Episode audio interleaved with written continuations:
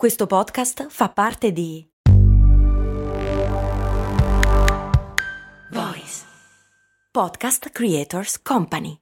Vacanze in Sicilia o in Sardegna? Con i traghetti GNV porti tutto quello che vuoi, ti rilassi fino a destinazione e se prenoti entro il 14 maggio, posto ponti a partire da 33 euro. Non c'è modo migliore per andare in vacanza. Scopri i dettagli su gnv.it. Offerta valida sulle linee Napoli-Palermo e Genova-Olbia, 10.000 posti disponibili. Immaginatevi tre uomini chiusi in una panda per otto giorni, tre uomini seduti sui sedili davanti.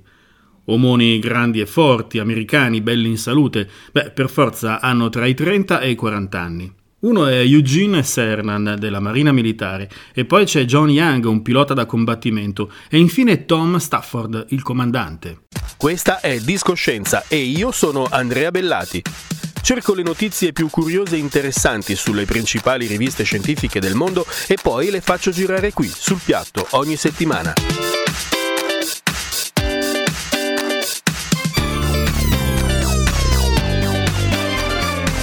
Discoscienza, la scienza suona bene. Suona bene.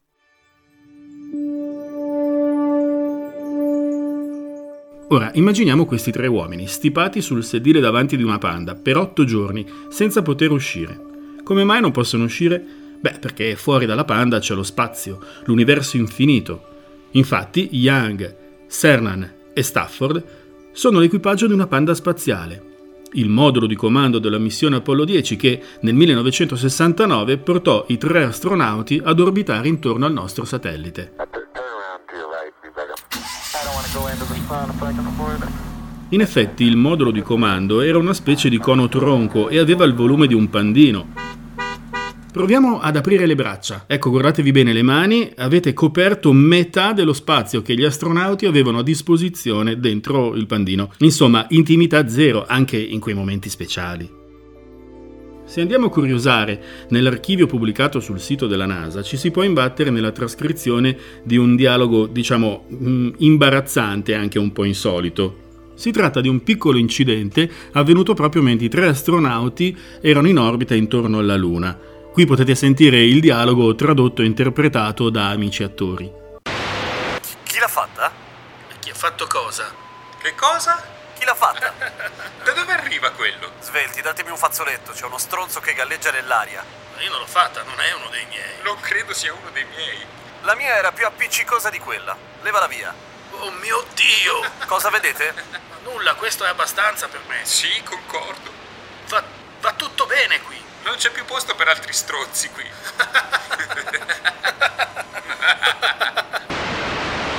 Il problema della toilette nello spazio è davvero molto grande. I tre astronauti dovevano fare sia il bisogno piccolo sia quello grande dentro sacchetti che dovevano far aderire per bene alla pelle, per evitare che a gravità zero si trovassero qualche schifezza in orbita intorno alla faccia. È un problema che è rimasto identico anche oggi, infatti sul canale YouTube dell'ESA, l'Agenzia Spaziale Europea, Samantha Cristoforetti, l'astronauta italiana, eh, ci fa una visita guidata nel bagno dell'ISS, cioè la Stazione Spaziale Internazionale. Benvenuti nel bagno della Stazione Spaziale Internazionale. Il bagno è attrezzato con un tubo aspirante che termina con un imbuto giallo che deve aderire per bene alla pelle. L'aspirazione consente di eliminare i rifiuti e di convogliarli dove non possono nuocere. C'è poi una ventola che eh, aspira i cattivi odori per evitare che si diffondano nella stazione orbitante, insomma un effetto scorreggia nell'ascensore praticamente. Il destino degli escrementi è diverso, il bisogno grande viene sigillato dentro sacchettini, mentre l'urina... E l'urina passa direttamente nel pavimento, se vogliamo, dove c'è un apparato che si chiama UPA che è proprio in grado di riciclare l'urina. Alla fine del processo di trasformazione diventa acqua potabile e la, la beviamo tranquillamente qualche giorno dopo. Perché bere urina riciclata? Beh, perché portare roba nello spazio costa un sacco di soldi. La navetta spaziale Cygnus è il veicolo di rifornimento non pilotato, cioè telecomandato, che porta materiale dalla Terra all'ISS. Sembra un barile con due ali fatti con eh, pannelli solari. Ecco, spedire un chilo di materiale con Cygnus costa 88 mila dollari, quindi un litro d'acqua che più o meno corrisponde a un chilo costa 88 mila dollari. Ecco perché conviene riciclare l'urina. Gli astronauti quindi vivono in spazi strettissimi, devono farsi bastare quello che hanno oppure aspettare costosissimi rifornimenti dalla Terra.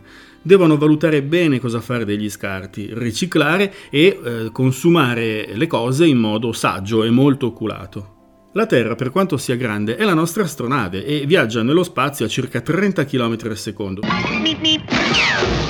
Ho qui con me un bel libro, è uno di quelli che gravitano sempre intorno alla mia scrivania perché sono pieni di informazioni interessanti. Si intitola Energia per l'astronave Terra ed è stato scritto da un grande chimico italiano, si chiama Vincenzo Balzani, è un, un, fotochimico, cioè studia l'interazione tra la materia e la luce. Balzani non usa a caso la metafora dell'astronave, proprio perché viviamo su una zattera nello spazio con risorse limitate che dobbiamo imparare a utilizzare nel modo corretto.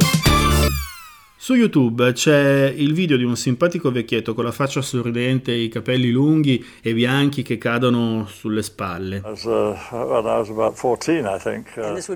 È un'intervista che risale a diverse decine di anni fa, anche lui è morto da parecchio tempo. Era uno che diceva cose di questo tipo. Sia pure in modo pittoresco chiamerò economia del cowboy l'economia aperta il cowboy è il simbolo delle pianure sterminate, del comportamento instancabile, romantico, violento e di rapina che è caratteristico delle società aperte.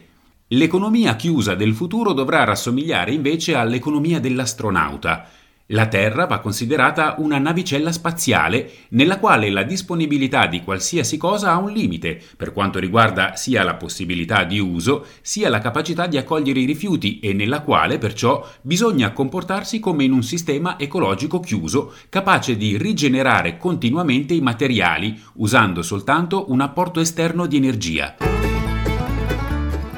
Queste parole sono di Kenneth Eward Boulding, eh, che è stato un economista, un pacifista. Il brano citato era apparso in un articolo del 1966. In questo articolo Boulding delineava due tipi di economia, eh, identificandoli con due figure, appunto da una parte l'astronauta, dall'altra il cowboy.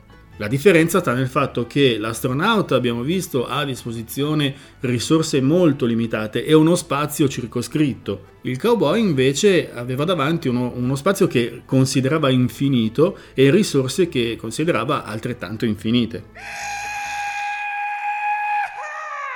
Il cowboy consumava le risorse di un posto, eh, accumulava i rifiuti e eh, quando il posto diventava invivibile semplicemente si spostava un po' più in là, in un percorso lineare. L'astronauta invece deve continuare a riciclare le risorse in un comportamento circolare ed ecco che quindi l'economia lineare da una parte e l'economia circolare dall'altra sono due modelli contrapposti, adesso si parla molto di economia circolare. L'economia lineare si può sintetizzare in produci, consuma e butta, l'economia circolare invece si può riassumere in produci, consuma, ma poi ricicla e poi consuma e ricicla ancora e così via.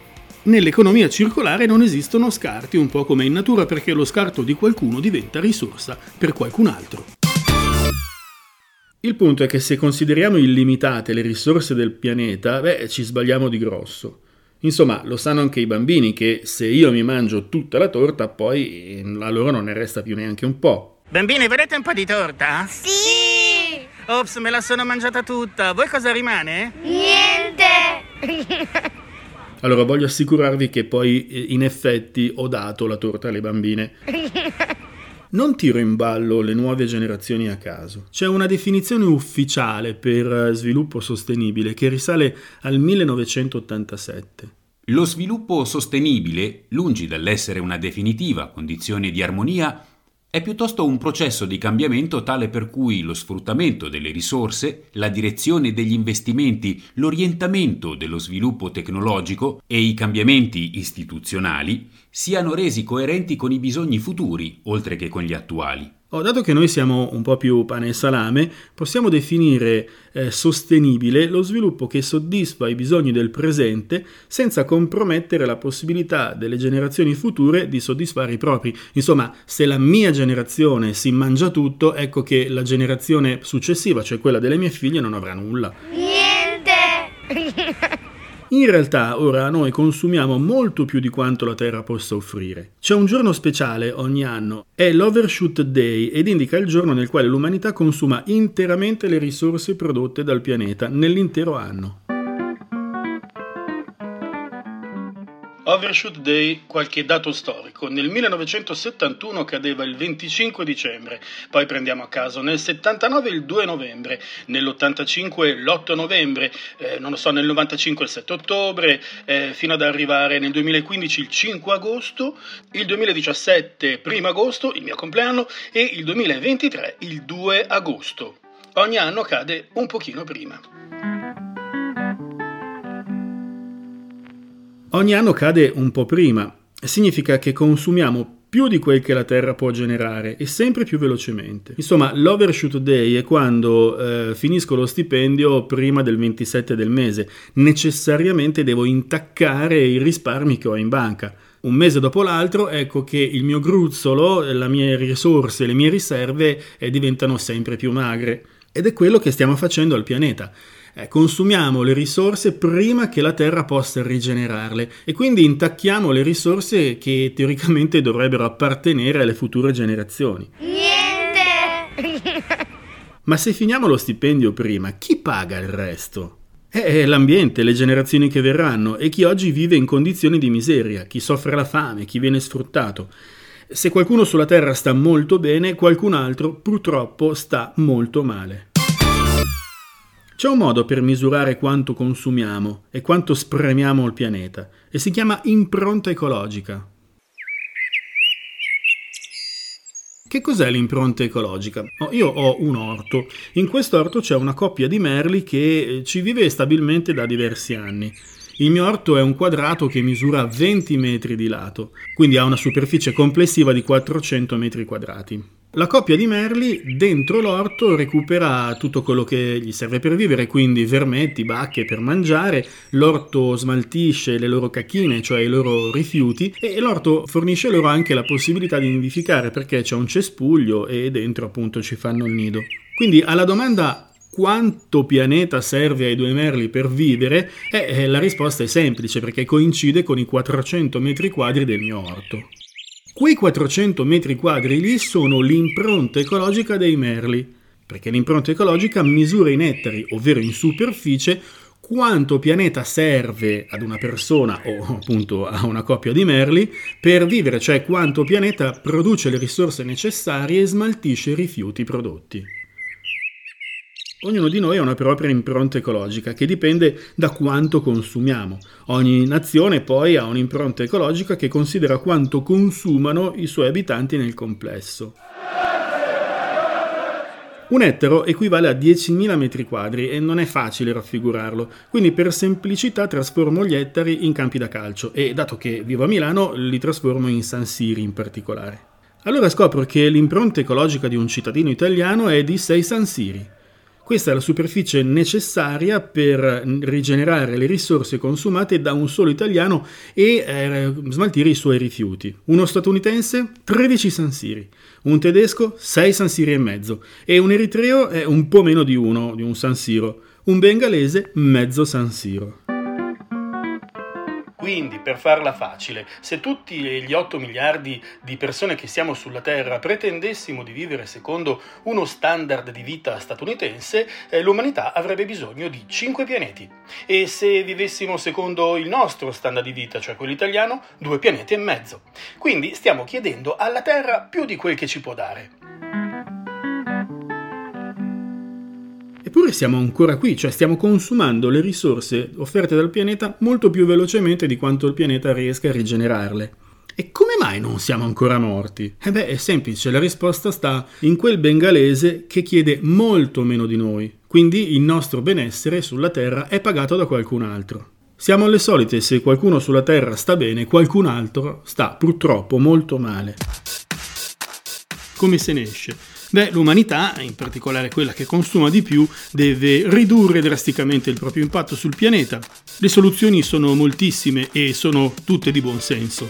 Discoscienza vi dà appuntamento per la prossima settimana. Ciao da Andrea Bellati.